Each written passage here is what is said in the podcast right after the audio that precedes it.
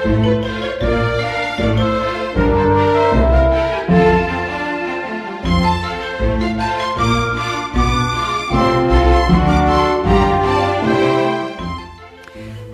and welcome to this week's recording of the local news, brought to you by the Equipment Service for the Blind and the Worcester News. Our service is free, but if you'd like to make a donation towards the running costs, or if you have some comments about our service, please leave a message in your wallet or give us a ring here at Colin Chance House. And I'd like to thank Mr. and Mrs. Day for a donation that we have received this week. Thank you very much. I am Sally, and Ian, Rianne, and Hannah are reading with me, and Nigel is our sound engineer. We'll be covering the news, including Friday, April the 1st, until Thursday, April the 7th. We'll start with the headline stories, um, what's on in the local area, followed by general stories from the week, and then there will be some sporting items, and the obituaries will be at the end of the recording. I'll now pass you over to Ian. The thought for the day is from Matthew chapter 21, verses 9 to 11. The crowds that went ahead of Jesus and those that followed shouted, Hosanna to the Son of David! Blessed is he who comes in the name of the Lord! Hosanna in the highest! When Jesus entered Jerusalem, the whole city was stirred and asked, Who is this? The crowds answered, this is Jesus, the prophet from Nazareth in Galilee. Sunrise currently is 6:28 a.m. and sunset at 7:53 p.m. The following people have birthdays coming up shortly.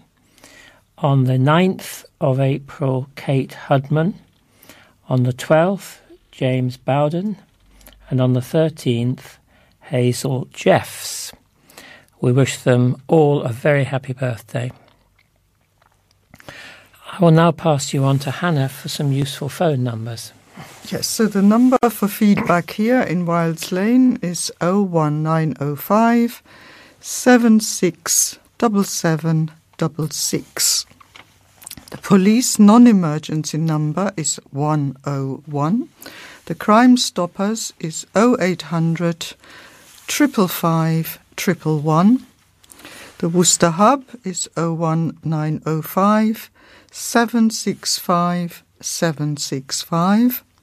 And Worcester Live is 01905 611 427. Malvern Theatres 01684 892277 and the out of hours medical services are 111. The free phone number for the Samaritans is double one six one two three. And here are the first few items from the What's On. Amateur singers of all kinds are invited to take part in a special Come and Sing one day workshop in Worcester later this month, offering the chance to learn two much loved choral works.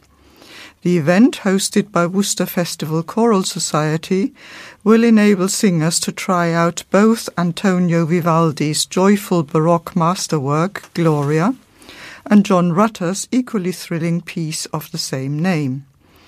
More than 100 singers from across the UK are expected to take part in the annual workshop, which is being held at St Andrew's Church, Pump Street, just off Worcester High Street. As well as singing sessions, the day will include expert insights into each work, vocal tips, and informal performance with soloists, and a chance to socialize with other musically minded people. The workshop will be led by Worcester Cathedral's former Assistant Director of Music and WFCS conductor, Christopher Allsop. The accompanist is Nicholas Freeman, who is the current Assistant Director of Music at both the Cathedral and WFCS. Registrations will open from 9:30 a.m. on Saturday, April 23rd, with the first singing session starting at 10:15. The day concludes by 4:45 p.m. Ben Cooper, chairman of Worcester Festival Choral Society, said, "We have a brilliant day in store, singing through both of these wonderful glorias under the baton of such an interesting and talented conductor. You don't need choral experience or a great voice to take part, just a love of singing and the ability to read music a little, so you can get the most from the day. Event host Worcester Festival Choral Society, which comprises 150 auditioned amateur singers, is one of England's most respected choirs of its kind. Closely associ- associated with Edward Elgar in its early years, the independent, self funded society has just celebrated its 160th concert season. Its annual Come and Sing workshop is one of its most popular events and complements the three major choral concerts that the Society performs at Worcester Cathedral each year. Come and Sing tickets are £20 for adults and £10 full time students, including vocal score hire for the day and free tea and coffee. For lunch, singers have the option of pre ordering a packed lunch with their ticket, and cake will also be available. You can also book by visiting www.wfcs.online. And the date for the next coffee concert for charity at Worcester Church has been announced. St Martin's Church in London Road is holding the concert on Saturday, April 23rd. The concert will be taking place between 10:15 and 11:15 a.m. Program details and performers are yet to be announced. Organisers invite people to come along and enjoy coffee or tea and homemade cake while listening to the concerts. There'll be free entry with donations to this month's charity chosen by the musicians. For more details on the event, visit the church's website, stmartinsworcester.org.uk, and I can thoroughly uh, recommend that. We've been to a few of them. It's wonderful. And Rapidly rising comedy star Chris McCausland comes to Worcester next month with his stand up show Speaky Blinder, a show about life and family with loads of other nonsense thrown in for good measure. Does life ever become overwhelming? Do you bemoan the stresses and strains of parenthood, a busy career, the rat race, or everyday existence? Well, imagine having all that but being blind too. Chris McCausland is that man. But luckily for Chris, he has also been gifted with a superb sense of humour and an unbeatable wit. This allows him not only to see the funny side in the life he leads, with all its difficulties, but also allows him to express this comedy on, on the stage. Following his debut appearance on Live at the Apollo in 2018, Chris is in great demand and has become a regular face on our televisions with multiple hit appearances across such flagship comedy programs as Have I Got News for You, Would I Lie to You, QI, The Last Leg, and 8 out of 10 Cats does Countdown. He has appeared on live at the Apollo three times, and his third latest appearance was hosting the renowned stand up show. Chris recently made his debut appearance on none other than the Royal Variety performance, which aired in December and in which he naturally had the esteemed guests rolling in the aisles. He has also recently made appearances on celebrity editions of favourites such as Mastermind, The Chase, Antiques Road Trip, and Blankety Blank. Originally from Liverpool, Chris is blind due a degenerative eye disorder called retinitis pigmentosa, RP, which caused him to lose his sight gradually throughout the first 20 or so years of his life. He has spent almost two decades travelling the country performing stand up comedy and will perform at Huntingdon Hall on May 14th. For tickets, call 01905 411 627. Thank you. At Malvern Theatre next week, Monday the 11th of April till Saturday the 16th of April, at the Festival Theatre, one of Britain's greatest modern plays, The Rise and Fall of Little Voice, is embarking on a UK tour. The Olivier Award winning comedy drama from Jim Cartwright has earned international acclaim across the globe, including a Golden Globe winning smash hit film starring Jane Horrocks and Michael Caine. The performances will be at 7:30 p.m. in the evening and on Wednesday and Saturdays the matinees at 2:30 p.m. On Friday the 15th of April at 3 p.m.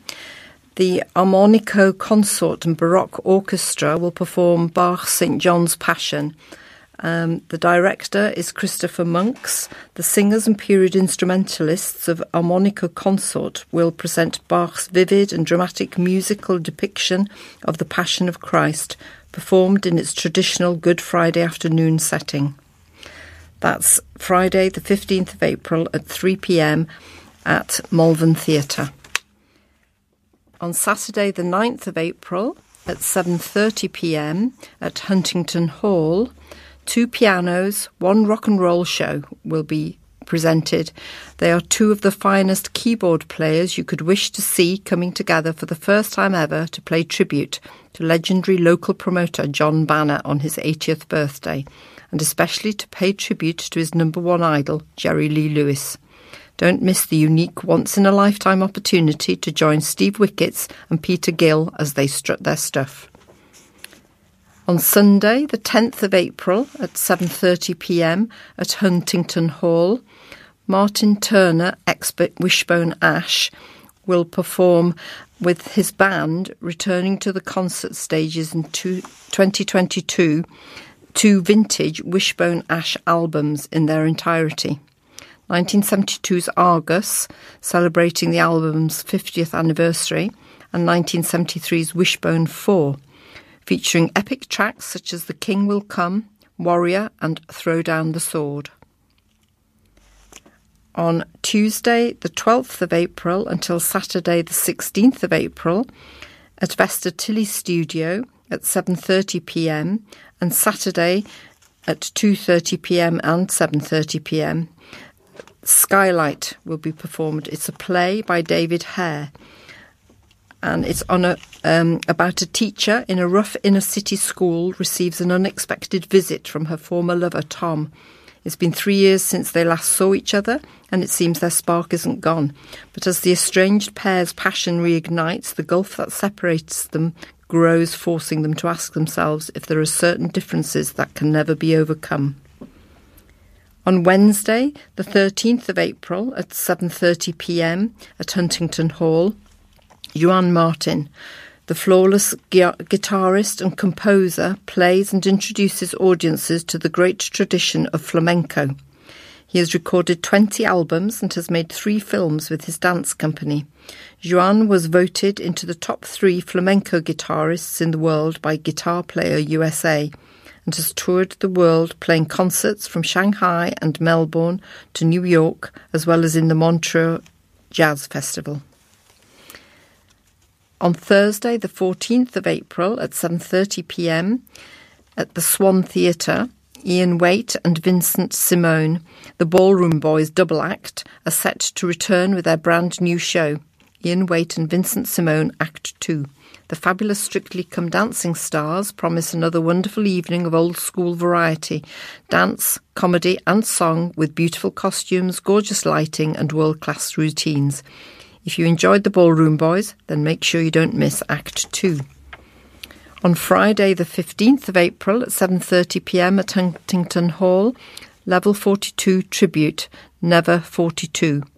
Performing the hits of Level 42, including Lessons in Love, Something About You, and The Sun Goes Down. A seven piece band, Never 42, recreate the sound of the 80s stalwarts with unerring accuracy. And then finally at the Swan Theatre on Saturday the 16th of April at 7:30 p.m. One Night in Dublin will come to Worcester at Swan Theatre guaranteeing one glorious night of high energy Irish music. The multi award winning Irish tribute band, the Wild Murphys, features the very best musicians playing a thrilling mix of traditional and contemporary tunes, guaranteed to have the audience's hands clapping and toes tapping all night long. Thank you. Lots to do in the area in the next week or two. Um, now we'll have the headline news starting with Friday, April the 1st Racist Abuse at Taxi Driver. A series of upsetting videos show two men wearing hoodies attacking a taxi driver who cannot be seen on the video and who remains in their car throughout. This is the moment a taxi driver in Worcester was subjected to vile, racist abuse while sat at a taxi rank in the city. The shocking footage has been labelled as disgusting and horrifying, with claims taxis should be fitted with panic buttons. The two men can be seen trying to open the door of the taxi before punching, kicking, and headbutting the car. They hurl a series of racist slurs at the taxi driver and threaten them with violence. Caught on camera, the ordeal lasts for several minutes before the two men eventually walk away. Worcester News understands the incident has been reported to the police and has asked West Mercia Police for a comment.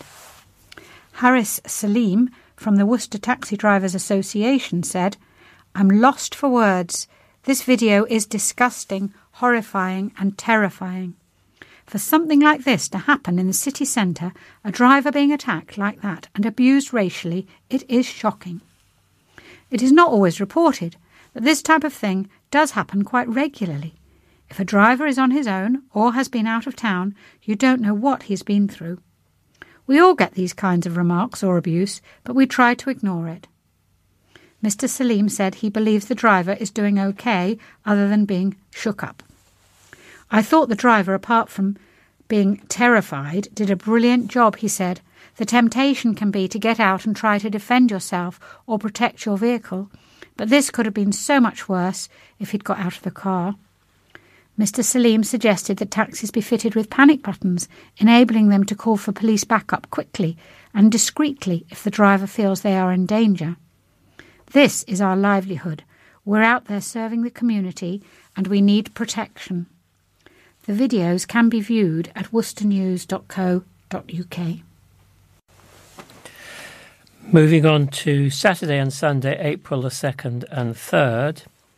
Rottweiler was dog in fatal attack. Police have confirmed that a Rottweiler was involved in the death of a two year old boy in Egdon. The child sustained serious injuries at his home in Egdon on Monday, the 28th of March, and was in cardiac arrest. After being taken to Worcestershire Royal Hospital, he was transferred to Birmingham Children's Hospital, where he died on Wednesday, March the 30th. A West Mercia police spokesman said, At this time, we cannot confirm how many dogs were involved in the incident, but three Rottweiler dogs have been removed from the property. They are being looked after and securely housed. The child's family will not be releasing a statement or tribute at this time and request that their privacy is respected at this extremely difficult time. Superintendent Rebecca Love, local policing commander for South Worcestershire, confirmed the boy had died at a press conference on Wednesday. We have been informed this morning that the young boy who was injured in an incident on Monday in Egdon, Worcestershire, has sadly passed away. Officers responded to a report of a two-year-old child in cardiac arrest at approximately 11:20 a.m on Monday, the 28th of March. It was quickly established that the child had suffered injuries as a result of being bitten by a dog at the address in Worcestershire. The child was transferred from Worcestershire Royal Hospital to Birmingham Children's Hospital and, despite medical treatment, has died as a result of his injuries. This is a truly tragic incident, and our thoughts are with the family at this very difficult time. Three dogs have been removed from the property and are currently being housed securely. I'm unable to confirm the breed of the dogs at this time, but we do not believe they are banned under the Dangerous Dogs Act. An investigation continues, and I would ask for your respect for the family's privacy at this very distressing time. Neighbours said the family owned at least two large Rottweilers. A local said, I've seen the owners of the white cottage before. They have Rottweilers. You can hear them barking from the fields. I used to see them walking the dogs. One time they got out onto the main road. It's all secluded, so you really don't see anyone. Everyone is kind of hidden away. I walk my dog here a lot because of the route, and you can hear the dogs barking, lots of barks. A resident who walks his own dog nearby said, Everyone keeps themselves pretty private around here, and no one asks many questions. I think people are a bit intimidated by the family with those dogs. We call them the beasts because they're always making such a racket. My wife refuses to walk our dog anywhere near there in case they get out. Everyone is so sad for the little dad who lad who died. It's an absolute tragedy. And on Monday, April the 4th, the headline was Betrayed by Man They Took In. A caring couple were betrayed by the homeless man they had taken into their own home only for him to steal, then pawn their belongings. Regan Wilmot, now of Dent Close, Worcester, admitted theft when he appeared before magistrates in Worcester.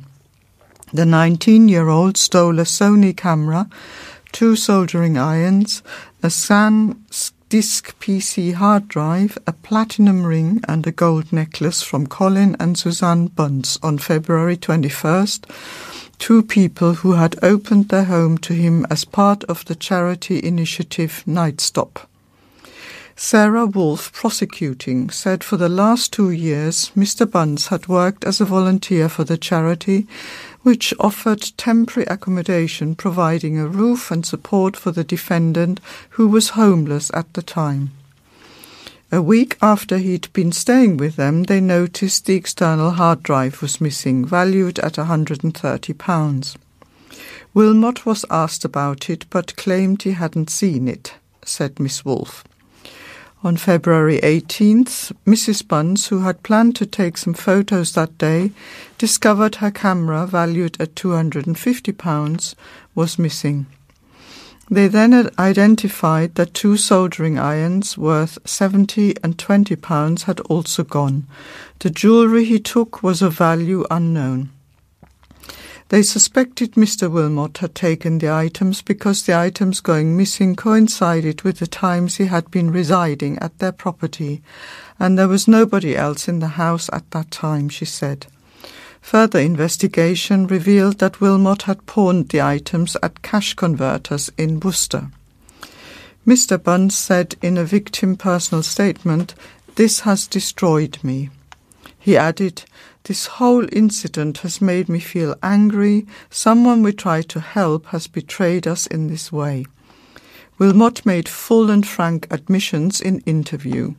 He was apologetic for what he had for what had happened, said Miss Wolfe. He had no previous relevant convictions. He had a conviction for stalking from January, and Mr. Stewart, defending, said Wilmot had pleaded guilty at the earliest opportunity and had sold his own phone to get the camera back.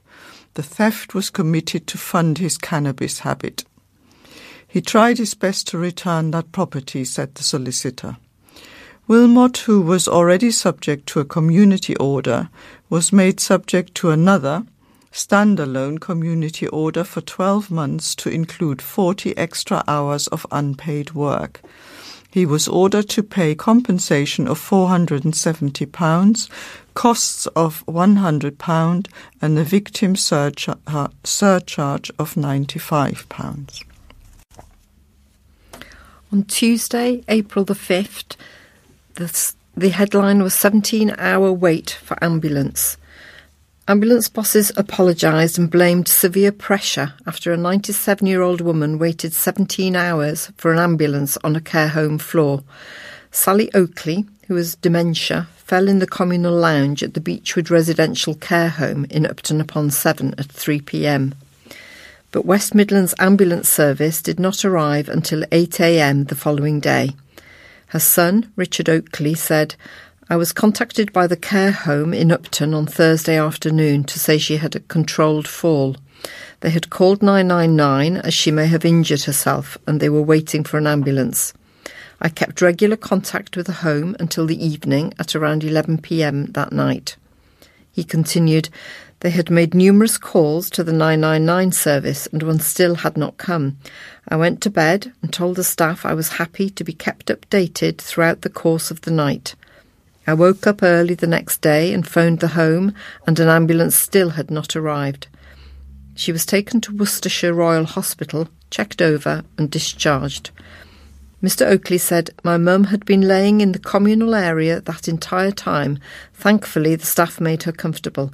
I contacted West Midlands Ambulance Service to make a complaint, and they were also shocked and amazed about the delay, but they could not offer any explanation as to how this had happened. He continued, I was very, very concerned as to what was happening. I appreciate they need to prioritise calls, but I find it virtually impossible to believe that there wasn't some opportunity for her to receive a visit in those 17 hours. When the ambulance got there, they were concerned she was dehydrated and took her in straight away, which is pretty ironic. A West Midlands Ambulance Service spokesman said, We would like to apologise to Ms Oakley and her family for the time it took to reach her. The whole of the NHS remains under severe pressure, and unfortunately, hospital handover delays mean some patients are waiting far longer for an ambulance to come to them than we would want. A paramedic from the Trust's control room made a welfare call at 4:09 p.m. on Thursday to check on the patient's condition. During the call, the paramedic provided further advice to manage her condition and advised of ambulance delays. The West Midlands Ambulance Service spokesman continued, We continue to work with local partners to find ways to reduce the delays so that our crews can respond more quickly. The family has contacted the service to raise a complaint which will be fully investigated. Wednesday, April the 6th. Running on empty. empty tanks at garages. Drivers have been searching for fuel as several petrol stations in Worcester close pumps because of shortages. Queues built at petrol stations, which have a steady supply of unleaded and d- diesel, while several had to shut early yesterday as they ran out of fuel. Drivers took to social media to share their frustration and asked people to recommend places they could fill up their cars. Diesel was mainly affected by the shortages, with standard unleaded also running out at a city petrol station. Climate change campaigners have staged a protest at an oil facility near Heathrow Airport on their fourth day of action. Over the weekend, Just Stop Oil blocked oil depots in Grays, Purfleet, Buncefield, Tamworth, and central Birmingham. More than 80 people were arrested in Essex over the weekend, while 14 were held in Staines in Surrey and six were arrested in Birmingham. Extinction Rebellion said around 30 protesters returned to the Esso West oil facility in West London at 4 a.m. on Monday as part of their campaign to urge the government to stop using fossil fuels. In a statement, the group said they were blocking the entrance with two bamboo structures and two large banners that said, Join us London 9th of April and stop fossil fuels now. Andrew Smith from Extinction Rebellion said, We're here to say that climate action cannot wait. Right now, governments are choosing to exploit the crisis in Ukraine to hand out oil licenses and continue the fossil fuel economy that's destroying us. The reality is, the UK public wants faster action on climate as the energy crisis hits. We know what's happening and what needs to be done by acting in favour of corporate interest over the will of the people. The government is showing contempt for the people who elected them. How long ago did our Prime Minister say COP26 was our last chance to save humanity? And now they're sidelining climate policy again, once again. This is not living in reality. Thursday, April the 7th. 294 knives in Angel Amnesty. The Knife Angels Amnesty Box saw almost 300 weapons handed in throughout the month of March. A total of 294 knives were placed in the amnesty box in front of the statue in Cathedral Square. It served as a place where people could get rid of unwanted knives that they wanted off the streets. West Mercia Police participated in a wide variety of events throughout the month, raising awareness of the dangers of knife crime. On March the 24th, the total was 140 weapons, meaning that 154 knives were surrendered during the remaining seven days of the month. A West Mercia police spokesperson said the Knife Angel initiative has seen 294 weapons surrendered to the bin in Cathedral Square. That is a huge number of weapons that no longer have the potential to end up on our streets. We will continue to work hard to keep weapons out of our society and keep everyone safe. Education is a major part of our efforts, and alongside Worcestershire County Council, we launched the Steer Clear campaign to warn young people and their families about the dangers of carrying knives.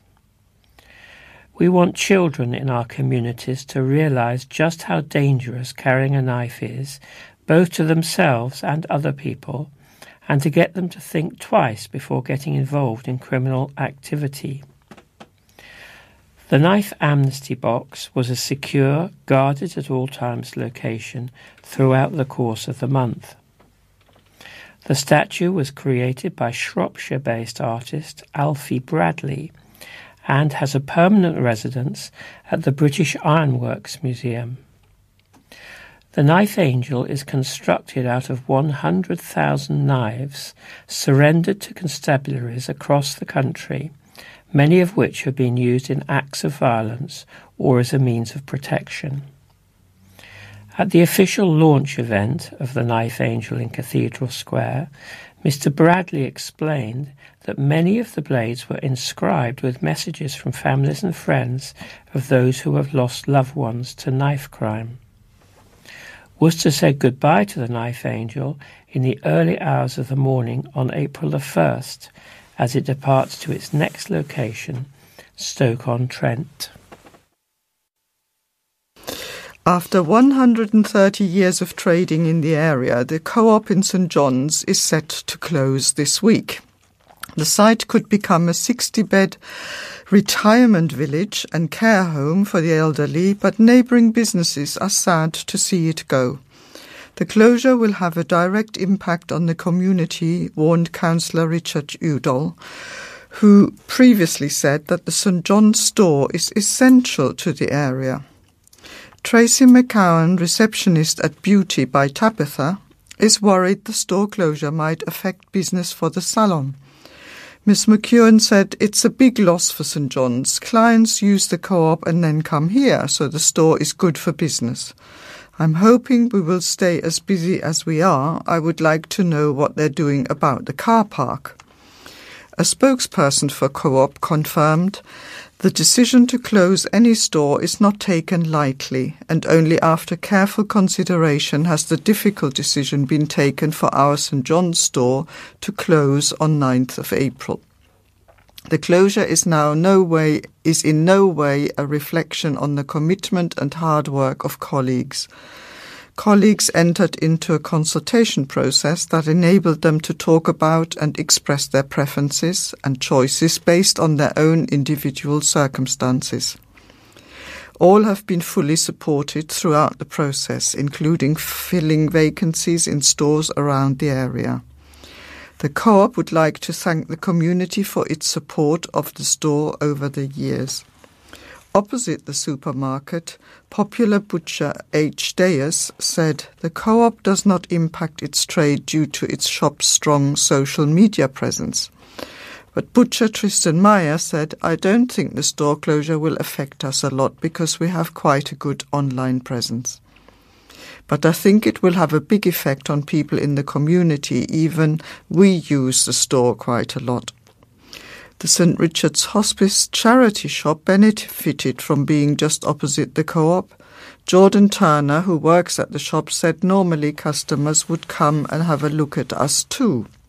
I reckon it'll shock the older generation when it closes because they're used to shopping in a smaller store. The store has been open in the area for over 100 years and is a key part of the community. Miss Turner said, My mum used to work there when I was born 21 years ago. She used to be a cleaner there and the people were really friendly.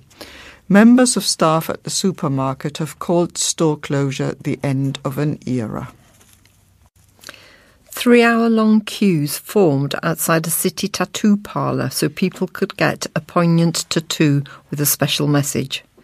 People waited patiently outside Jack's shack in London Road to have the semicolon tattoo, which raises awareness of mental health issues and suicide prevention. Owner of the tattoo studio, Neil Gorman, said his struggle with depression encouraged him to get involved with the Semicolon project. He tattooed scores of people with one of the several semicolon tattoo designs, which symbolises that the story is not over with all the proceeds going to charity. Mr. Gorman said, I think it will start a new conversation. It doesn't get spoken about enough, especially in my generation, people in their 40s and 50s. People are going through a lot of stuff because of COVID 19, and so much is going on. It's more of a pandemic than COVID 19. The tattoo parlour was offering walk ins all day, which led to over three hour waiting times for some customers. Mr. Gorman said, To have the patience to do that shows how much it means to people. Helen Wallace, who was waiting in line, said, This is my first ever tattoo. My daughter has been trying to get me one for years, but it is a prevalent issue and it's a good cause. We've been waiting for over two hours, but it's worth the time.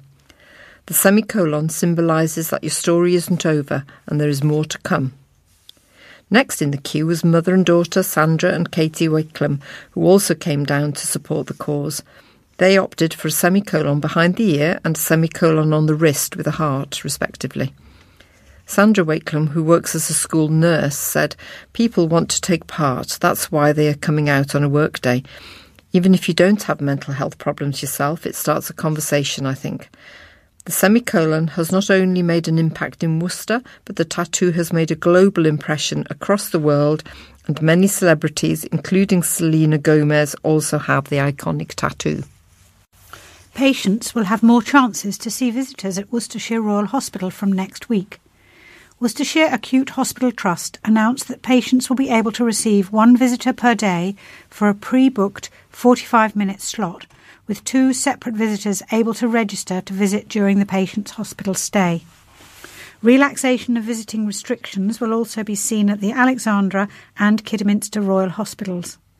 Paula Gardner, Chief Nursing Officer at Worcester Acute Hospital NHS Trust, said, I would firstly like to extend our thanks and gratitude to our patients, their families, and loved ones for their understanding and adherence to the very strict hospital visiting rules that we've had to impose throughout this pandemic.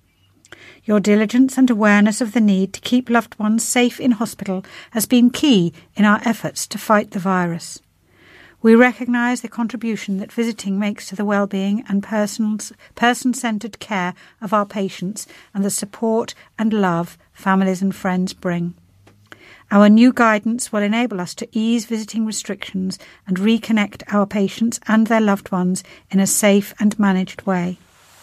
With COVID infections still commonplace in our local communities, we need to ensure that we continue to exercise caution, and I want to stress that this is not a full return to normality. However, the measures we are putting in place are safe, proportionate, and responsible, and we look forward to gradually easing further restrictions as circumstances allow. To ensure visits can be managed in a safe way, visitors will be asked to book their visit through a visiting app on the Worcestershire Acute Hospital NHS Trust website. Where patients do not have access to or cannot use the app, they will be asked to contact the ward via hospital switchboards to arrange their visit. The new guidance applies to inpatient ward areas. Visiting guidelines for maternity, neonatal, and children's wards remain unchanged and can be accessed via the Trust website. Separate measures will still be in place for patients requ- identified as requiring compassionate visiting. The full guidance for patient visiting can be found on the Trust's website. On September the 23rd, it will be exactly 380 years since the skirmish at Powick Bridge and the start of the English Civil Wars. Discover History founded an annual citywide commemoration of the English Civil Wars in 2003. This commemoration continues every year. In the past, we have organised large scale exhibitions, battlefield tours, and numerous talks on the topic. During the height of the pandemic, we also filmed several YouTube videos with the Civil Wars as the theme. These included an hour by hour account of the two battles fought at Worcester in 1642 and 1651. This year we are producing a number of special articles to explain the events that led to the English Civil Wars in 1642. King Charles I became king in 1625 and married Henrietta Marie, a French Catholic, shortly after. There were angry voices in the country's taverns and inns from the very beginning, Worcester being no exception. The monarch, ever since Henry VIII was head of the Church of England, and his openly Catholic wife worried many, especially when Archbishop William Laud began to reform the Church. Many people saw the changes being made inside the churches as having a Catholic influence. Charles dusted off old taxes and expanded on the current ones to help pay for foreign wars. One tax that we know was most hated in the city of Worcester was the ship tax, used to pay for the navy. This was opened out to all towns and not just the coastal ones, so Worcester folk were paying for a navy it would never see defend our shores. Parliament had argued with the king numerous times, and in 1629 Charles went on to close Parliament for 11 years because he was refused more money. This period was often known as the Eleven Years of Tyranny. Many believe the king was not directly to blame, but that his many advisers were the problem. One such person was Thomas Wentworth, the first Earl of Strafford, who was eventually executed in 1641. In the past, many people knew the monarch was the power of the land, and this was down to the tradition of the divine right of kings. As the 17th century moved on, more and more people were starting to question the king's authority. The Grand Remonstrance was given to the king with a list of over 200 grievances, which covered everything from his foreign, financial, legal, and religious policies. Two distinct groups were beginning to form during this time those who followed the king and those who are now looking for Parliament to guide them through the rocky waters. Worcester was like every city, undecided and mixed. England and the city of Worcester had seen civil war before. In particular, the Stephen and Matilda civil war, where the city may have acquired its faithful status, faithful to King Stephen in the 12th century. By the 1640s, it looked like war may be the only way to sort out the charged atmosphere that was beginning to overshadow daily life.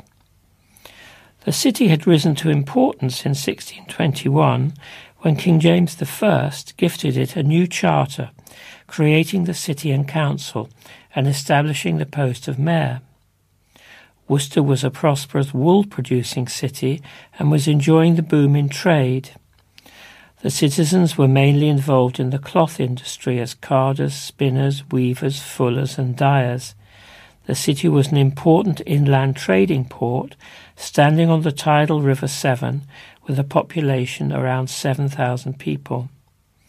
Worcester was also surrounded by its 13th century stone wall. A wide town ditch and access inside the city was made via the city gates. Unfortunately, because the 16th century had been relatively peaceful, defence budgets on these had been moved to be spent on other things. The walls were crumbling, the town ditch filled with silt and rubbish, and the gates did not close at night due to the fear that they would fall from their rusting hinges. In the area outside the walls, a large suburb expanded up London Road, across Lowesmoor and to the north along the Tithing and beyond. At the start of 1642, the city continued with life and tried to ignore the fact that war could happen once the talking in London stopped. A convicted drug dealer threw his sick wife out of the house by her dressing gown. Lee Groves, who had been acting as her carer, also strangled her, kicked her, punched her, and insulted her about her weight, despite her being vulnerable because of her medical conditions, including sciatica, which meant she found herself spending most of the day in bed. The victim had told police she believed she was going to end up in a box dead at the defendant's hands, and that she lived in fear of him, said the prosecutor, yet still she wants to be reconciled with him once he gets out of jail. The 56 year old defendant of Pike Close off Bath Road, Worcester, was jailed for 26 months at Worcester Crown Court after he admitted grievous bodily harm, Section 20 without intent, on October 21st last year two counts of assault occasioning actual bodily harm in July last year and November 23rd last year, and a further count of controlling and coercive behaviour throughout last year. In a letter, Groves said he was ashamed and disgusted by his actions towards his wife. The court heard how Groves had previously threatened his wife on February 17, 2020, holding a knife to her throat and saying, You ain't leaving me, I will slit your throat. Simon Phillips, prosecuting, said his wife had lived with Groves for 14 years, but the two spent most of the time trying to stay out of each other's way. She describes his behaviour as being unpredictable and volatile, said Mr. Phillips. Mr. Phillips said an argument occurred on November 23rd last year when Groves called her fat. Without warning, he kicked her with such force that she fell backwards onto the floor. He then kicked her a further two times to the back and started trying to punch her. She asked him to stop, but he slapped her face, hitting her nose, making it bleed. The GBH in October last year happened after she started throwing his clothes out of the bedroom. He picked her up by the lapels of her dressing gown and threw her out of the front door when she fell back and hit her head. The prosecution say this was what caused the slipped disc. The attack in July involved strangulation, putting his hands around her throat as he held her against the wall. Judge Nicholas Cole said she thought you were going to kill.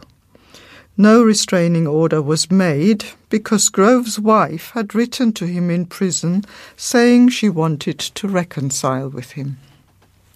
Worcester residents are being urged to ensure they're registered to vote in the city's upcoming council elections. You need to be registered by the deadline of 14th of April to have your say at the ballot box. Worcester City Council currently holds elections in three out of every four years, with a third of councillors being elected each time. This year, voters will go to the polls in 12 of the city's 15 wards on election day, Thursday, May the 5th. The City Council is responsible for services including planning, bin collections, housing, leisure, and parks. Shane Flynn, the returning officer for Worcester, said, Time is running out to make sure you can take part in Worcester's local elections. If you have recently turned 18 or moved home, it is particularly important to make sure you are correctly registered to vote. Remember, if you are not registered before midnight on the 14th of April, you won't be able to take part, so please take five minutes to go to gov.uk slash register dash to dash vote. If you were registered to vote in the last election and your details have not changed, you don't need to take any action. If in doubt, you can check with the City Council at electoralservices at worcester.gov.uk or by calling 01905 722 530. You can apply for a postal vote in Worcester, and those wishing to do so to apply for a postal vote or for a proxy vote where they nominate someone else to cast their ballot paper for them should go to www.worcester.gov.uk slash elections. The deadline for postal votes is 5 pm on April the 19th, and for a proxy application, the deadline is 5 pm on April the 26th. This year, Worcester City Council has elections for one councillor in each of the following wards Battenhall, Bedwardine, Cathedral, Claines, Gorse Hill, Rainbow Hill, St John's, St Peter's Parish, Warndon, Warndon Parish North, and Warndon, Parish South. In Nunnery Ward, there will also be a by election following the recent resignation of Jim Carver as a councillor so voters there will be asked to choose two candidates on a single ballot paper. There will not be elections this year in the Arboretum, St Clement, and St Stephen's ward. A major work to build a new mosque in the city has started to take shape. The multi million pound proposal will see a huge new mosque built in Worcester's Stanley Road. The mosque's foundations have been laid as work continues to build the landmark facility, which will eventually include a sports centre, education complex, and apartments. The first phase of the work could cost as much as £4 million, with the rest of the planned facilities costing at least £2.2 million.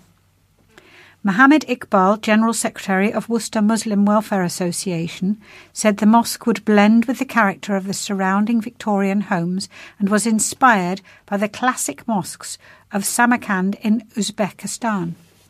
One of the features we have added, and not seen in other mosques, is the minaret in our mosque, which will function as a lift to all the floors. The space inside the mosque will be magnificent, light and airy, with classic geometric designs embedded within the internal facade. The mosque will be used by the wider community. The idea is the mosque will not just be a place of worship, but a place of communal gathering and a place of belonging. The garden was inspired and will be named after the great Sufi saint, a 13th century poet, Jalaluddin Rumi, he was a poet of love and inspiration. The garden will be a place of peace and tranquillity, and we hope to inspire the minds of people to enjoy the architecture, nature, and surrounding environment. This project will be a great asset to Worcester once completed, and the area will be regenerated, adding great value. Initial work started at the end of last year with the hope of first phase is finished by the end of July. Mr. Iqbal said the work will be carried out in three phases over the next few years, but is dependent on fundraising. This project is solely funded by the local community who have worked tirelessly over the last few years and have raised nearly £900,000, he said. We're absolutely grateful to the generous and wonderful community who have supported us, especially in the tough economic climate we are all experiencing. A debris build-up at the Bevere Fish Pass has raised concern for the well-being of endangered, endangered shad in the area. Sticks, logs and other debris have formed a considerable blockage at the fish pass, which has raised concerns for the well-being of the fish. The new fish pass takes the form of a 100 metre bypass channel through which fish can swim up a gradually sloped rock ramp channel around the weir. Blocks cast into the base of the channel act to slow the water and break up the flow, which creates the conditions that fish, including the endangered twaite shad, can comfortably swim through. Councillor Karen Lawrence Worcester City Councillor said, The fish pass at Bevere is blocked with sticks. It's quite unsightly. Pictures were posted to Facebook on Sunday, and I tried to report it, but ended up having to use Twitter. I appreciate it's not exactly an emergency, but you don't want it to keep getting worse and worse. If you want to be able to go to there and see the fish, then it has to be kept clear. The Canal and River Trust are aware of the situation and are planning on the removal of the debris. A spokesperson said, We are aware of the debris at Bevere Fish Pass and are planning to get it removed. Fish are still able to use the pass and it will be cleared up in due course. The Fish Pass opened on September the 23rd, 2020 as part of the Canal and River Trust's Unlocking the Severn project. Specialist divers cut the steel piles at the mouth of the fish pass and a temporary dam was removed, allowing the river water to finally flow through the new structure. It meant that for the first time in more than 170 years, river fish have free passage past the weir at Bevere. Unlocking the Severn is one of the largest river connectivity, connectivity projects of its kind ever attempted in Europe and has been made possible through funding from the National Lottery Heritage Fund and the European Union LIFE programme. Worcester Carnival is returning to the city's streets for the first time in three years. A date has been set for the return of the popular event, which had to be cancelled in both 2020 and 2021 because of the pandemic. This year's carnival will take place on Saturday, July the 2nd, with a full day of events planned, including the Carnival Village at Pitchcroft and the Grand Parade through the city centre. The theme of this year's carnival is celebration, and organisers want the event to be a real celebration of both the city of Worcester and its people. There is sure to be a huge amount of support for the carnival, which will be the first to take place in the city since 2019, after COVID put paid to two previous events. A parade theme of countries of the world had been announced for 2020, but organisers were quick to cancel the event after the UK went into its first COVID lockdown. In February 2021, Worcester Carnival was again cancelled with the country in a third lockdown and government guidance at the time warning against mass gatherings. It is a huge commitment from the many community groups who take months to develop and build their floats, and so we wanted to let you all know as soon as possible, the Carnival Committee said in a statement at the time. Joining the Worcester Carnival Parade, Worcester Carnival is all about inclusion and many of our participants will be in the most vulnerable groups, so as much as we are saddened at the prospect of not putting on this much loved community event, we know it is the right decision. A year later, and the committee has happier news. We are really happy to announce that after a two year hiatus due to COVID, Worcester Carnival is returning for a celebration of our amazing city on Saturday, July the 2nd. We want Worcester Carnival to be every bit as big a party as we all remember. Volunteers are wanted to help run the event. As always, there'll be opportunities to join the parade either on a float or as a walking group, and traders are wanted for the carnival village. Details of how to take part can be found at worcester-carnival.co.uk. A departing councillor has hit out at the City Council's Tories, accusing them of bullying and running a benevolent dictatorship. Councillor Louise Griffiths, who defected from the Green Party to the Conservatives a year after being elected, will be leaving Worcester City Council ahead of May's local elections and took a few parting shots at the council's Tory leadership.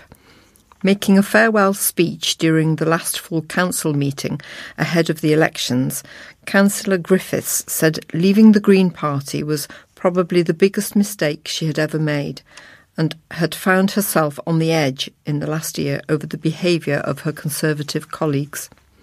Councillor Griffiths said she had watched people across the council chamber, usually women, bullied for their views and accused the council of running a benevolent dictatorship which the city council's leader denies. She said, Obviously, I left the Green Group after a year, and I have to say now that it was probably the biggest mistake I have ever made. I'm now sitting with a group who I share very little with ideologically and who I find myself disagreeing with more often than not. Over the past year, it has gotten increasingly more difficult to sit with this group, and I have found myself on the edge, either not coming to full council meetings, watching them from home, or sitting here quietly, not wanting to say anything. What I have experienced over the last couple of months, and particularly at the last council meeting in February, was watching people on this council, usually women, get bullied get bullied for standing as an MP candidate, get bullied for wanting air quality sensors, not once, but twice at least, and I think that it is really awful. I don't see very much compassion in politics in this council chamber. What I see is a bit of a benevolent dictatorship, and I am very glad to be leaving. Council leader Councillor Marc Bayliss rejected the accusations of bullying. I don't think there has been any bullying at the council, he said. Louise has never raised these concerns with me. She has had more than enough opportunities to raise any concerns with me or the group and has not done so. When she left the Greens, she had very similar concerns, and now she has left us, she has the same concerns. It's for the people to judge, and they will draw their own conclusions. Councillor Griffiths was elected to represent the city's Battenhall ward for the Greens in 2018, but defected to the Conservatives a year later in a shock move. She has chaired the Council's Health and Wellbeing Committee since its creation last year, and despite being proud of bringing active travel and child poverty to the top of the agenda, she was very pessimistic about the way things were going. I think we are about to see a lot more poverty in this city, and there is very little this council or the government are doing to alleviate that, she added. One of Worcester's biggest employers has announced a voluntary initiative to celebrate the firm's 60th birthday. Worcester Bosch has given its employees the opportunity to volunteer a working day for a charity or community of their choice as celebration for the milestone birthday continue. The scheme is open to 1,800 employees nationwide, and the firm is looking for county, charity, or community led projects that have national reach to support. The firm that has sites in Worcester and Clay Cross says the aim is to give back to the community and go beyond just being known for the products it manufactures. Over the last six decades, the charity work has not only helped the manufacturer support and build lasting connections with the local community, but has helped inspire both employees and the next generation of apprentices and young professionals. Every year, employees choose a charity to fundraise for, and this year the chosen charity is Mind, which provides mental health services. Over the years, hundreds of thousands of pounds have been raised for good causes, along with days spent helping local charities, including St Richard's Hospice and Acorns Children's Hospice. Victoria Billings, Director of Marketing at Worcester Bosch, said, Throughout our 60 year history, warming lives has been an intricate part of our business, not only in the products we manufacture, but in the impact we have on those around us. We really want this to shine through during our anniversary by offering a collective 12,600 hours of support from all of our employees. Any firms looking for volunteers that are based in Worcestershire are asked to contact Worcester Bosch by visiting worcesterbosch.co.uk slash 60 year volunteer and fill in the simple online form. The project will be added to a register shared around the internal employees, and any interested volunteers will then get in touch. There has been a rise in the number of people being treated for coronavirus in Worcestershire hospitals. The latest NHS figures show that there were 117 people in Worcestershire hospitals with COVID 19 on April the 1st, the latest available day of data. The figures also show there was one person in intensive care with COVID 19 on that day. In comparison, around a month ago, on March the 10th, there were 95 people in county hospitals, Worcestershire Royal Hospital, Kidderminster Hospital, and the Alexandra Hospital in Redditch, and one person in intensive care. Latest NHS figures also reveal that Worcestershire Acute NHS Hospitals Trust has reached a milestone figure. The data, up to Friday, April the 1st, shows that the total number of deaths at the Trust sites have now reached 1,003. Worcestershire Health and Care NHS Trust total is at 69, meaning in total there have been 1,072 deaths in county hospitals during the pandemic. Public Health England figures show that there were 5,871 cases in county in the week up to March 27th, a rise of 6.3% on the previous week. Worcester, saw a rise of 17.4% in the seven days to March the 27th, to 1,030 cases recorded, the highest of all the six regions. Wychavon, which includes Evesham and Droitwich, was up 5.6% to 1,431 cases. Malvern Hills saw a drop of 2.1% to 827 recorded cases. Redditch saw a rise of 15.8% to 777 recorded cases, and Wyre Forest, which includes Kidderminster, saw a rise of 2.9% to 887 cases. The latest vaccination figures, up to March the 31st, show 87.5% of Worcestershire adults have had a first dose of a COVID vaccine. 83.7% have had a second, while 69.5% have had a booster. Concerns were raised over the welfare of fish and ducks after parts of a Worcester canal were left looking very low. Water levels were looking low on the Bilford Lock stretch of the Birmingham and Worcester Canal near Perdiswell Leisure Centre. But the Canal and River Trust has fixed the problem and water levels are now back up again. A trust person said someone had left one of the top end ground paddles, part of the filling and emptying mechanism of the lock, up a couple of inches. Our team picked it up on their rounds this morning and closed the paddles and filled it back up again. A shy cat has been handed over to the RSPCA after being bullied by another cat in her previous home. She's now waiting to be adopted by someone without children or other pets to suit her timid personality. Remy is overwhelmed by children and other animals and could not cope in her busy home, and so was passed along to the RSPCA. A spokesperson from the RSPCA Worcester said Remy came into our care as she wasn't coping in her home.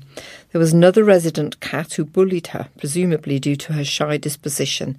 There were also young children, and Remy clearly felt overwhelmed by such a busy household. She is a shy, quiet, sweet natured cat, smaller than average, and although she is five, she looks very kitten like. Lots of people have shown an interest in her when I have posted her on our social media, but unfortunately, all of the people wanting to offer her a home have had other cats or young children in the home. Although she was initially very shy and hid from us, she's a lovely, sweet, and affectionate girl. Anyone with a home that could welcome Remy should fill out a perfect match form and email it to animal centrestaff at rspcaworcester.org.uk. A girl who had to dress as her hero for comic relief immediately knew who she wanted to go as her oncology nurse.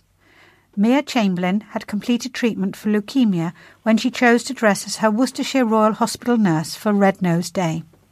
The nine year old donned a blue dress, stethoscope, and blonde wig to emulate specialist oncology nurse Dawn Forbes. A spokesperson from Worcestershire Acute Hospital Trust said she was diagnosed with acute lymphoblastic leukemia in January 2018 when she was just five and has treated regularly in the Children's Clinic at Worcester Royal Hospital by Dawn and the rest of the team, but has developed a particularly close bond with Dawn. She completed her treatment for leukemia in May 2020 with two and a half years of treatment at Worcestershire Royal Hospital, but will continue to come into the Children's Clinic for outpatient follow up for a total of five years after the end of her treatment. So Dawn and the team have obviously got to know her very well. Mrs. Forbes said, Dawn said, I'm extremely flattered that Mia chose me. I'm aware of the strength and courage required by children to fight cancer, and it's these children who inspire me. We're now going to read four sports stories and starting off with rugby. It looks set to be a memorable evening at Kingsholm at the end of this month when Worcester Warriors and Gloucester go head to head in the Premiership Rugby Cup semi final. After the 13 7 win at the Rec against Bath, Warriors reached the final four of the competition for just the second time and just their third semi final in their history. Tickets for the game will go on sale for Worcester supporters on Friday, April the 8th on Gloucester's official website and are priced from just £12 for adults. Warriors confirmed that they have also received an allocation of tickets to sell themselves so that supporters can be sat together at Kingsholm to create an almost football esque away end. With prices cut for the game and a large crowd expected, it has all the ingredients for a buzzing atmosphere under the lights on Wednesday, April the 27th. Semi finals and a chance of winning trophies have not come along too often for Worcester in professional rugby. They reached the final of the European Challenge Cup in 2008, lost to Bath at Kingsholm, and then otherwise just a semi against Saracens in the 2019 Premiership Rugby Cup is all supporters have had the chance to enjoy. It's a tournament that most clubs have used in the past to develop academy players and also to provide squad players a chance to play some minutes. That has certainly been the case for Worcester this season in the tournament, but those players have shone and won three of their four group games to deservedly progress to the semi finals. But what will the club do now? Bring the big boys back in, or will they stick with what has gone with them here. It's a debate that will rage on as the game approaches, but it sure has the makings of a brilliant night, and with a big crowd, hopefully an electric atmosphere. Worcester Wolves are now just one win away from the National Basketball League Division 3 playoff final after a thrilling 70 to 55 win over Manchester Swarm in their quarter-final clash at the University of Worcester Arena on Sunday. A blistering start from the Wolves saw them score 26 points in the opening quarter to open up a 16 point advantage after 12 minutes, and that proved decisive in the end. Wolves were in ruthless form, and at one point late in the second, they were 40 to 15 up before a late rally from the visitors reduced the gap to 42 to 24 at the break. Manchester improved in the second half, but the damage was done as Vivero Rodriguez top scored with 19 points, followed by 16 from Wilfred Sante and 14 from Lucas McGregor to give Worcester the victory. We came out ready and showed Manchester no mercy in the opening minutes, said Worcester coach Dean Blake. After that, we did enough to hold off their attacks and kept up the pressure at their basket. We now earned a spot in the semi finals and proved ourselves as one of the best teams in this league. I'm delighted for everyone at the club, for the players, and for all our fans. Wolves will now host London Thunder at the University of Worcester Arena next Sunday, April the 10th, seeking a place in the playoff final on April 23rd. We need to maintain the intensity we showed for our next challenge, added Blake. We're going to spend the week getting ourselves in the best possible shape for a real fight with London. We want as many fans as possible to come along to the arena and help get us over the line and into the big playoff final in Manchester. Worcester City and Stourport Swifts shared the points on Saturday as they played out a rather uneventful and disappointing Midland Football League Premier derby at Walsh's Meadow. A rare moment of quality from the ever impressive Rice Taylor Randall produced the first goal as his pinpoint ball over the Stourport back line allowed George Baker the space to find the bottom corner to give the visitors the lead. City ended the half well and could have been further ahead, but neither Dimitri Brown or Will Gibbons could make the most of their chances. And they were made to rue those missed opportunities eight minutes into the second half as Ethan Hansen thumped a header into the bottom corner from Josh Masden's free kick to secure the hosts a deserved point. Having won back to back games in the space of a week, City went into the fixture confident, but they were well below par in the opening stages and struggled to keep the ball and looked shaky at the back. Swifts had the better end of the play, and ex Worcester winger Taylor Townsend caused issues against his old club down the right, but the hosts didn't really force Adam Harrison into a save. The goal came just before the break as Taylor Randall picked up the ball just inside the Swifts' half before pinging one in behind to Baker, who charged forward from the right back to thump a finish into the bottom corner.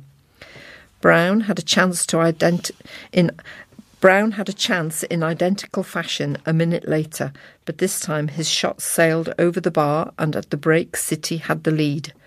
The hosts came out strongly and they found their equaliser not long after the interval as Masden delivered a looping free kick into the city box and Hansen got highest to head home. There was little to talk about in, in truth thereafter, and following the full time whistle, Worcester manager Tim Harris admitted it was a fair result.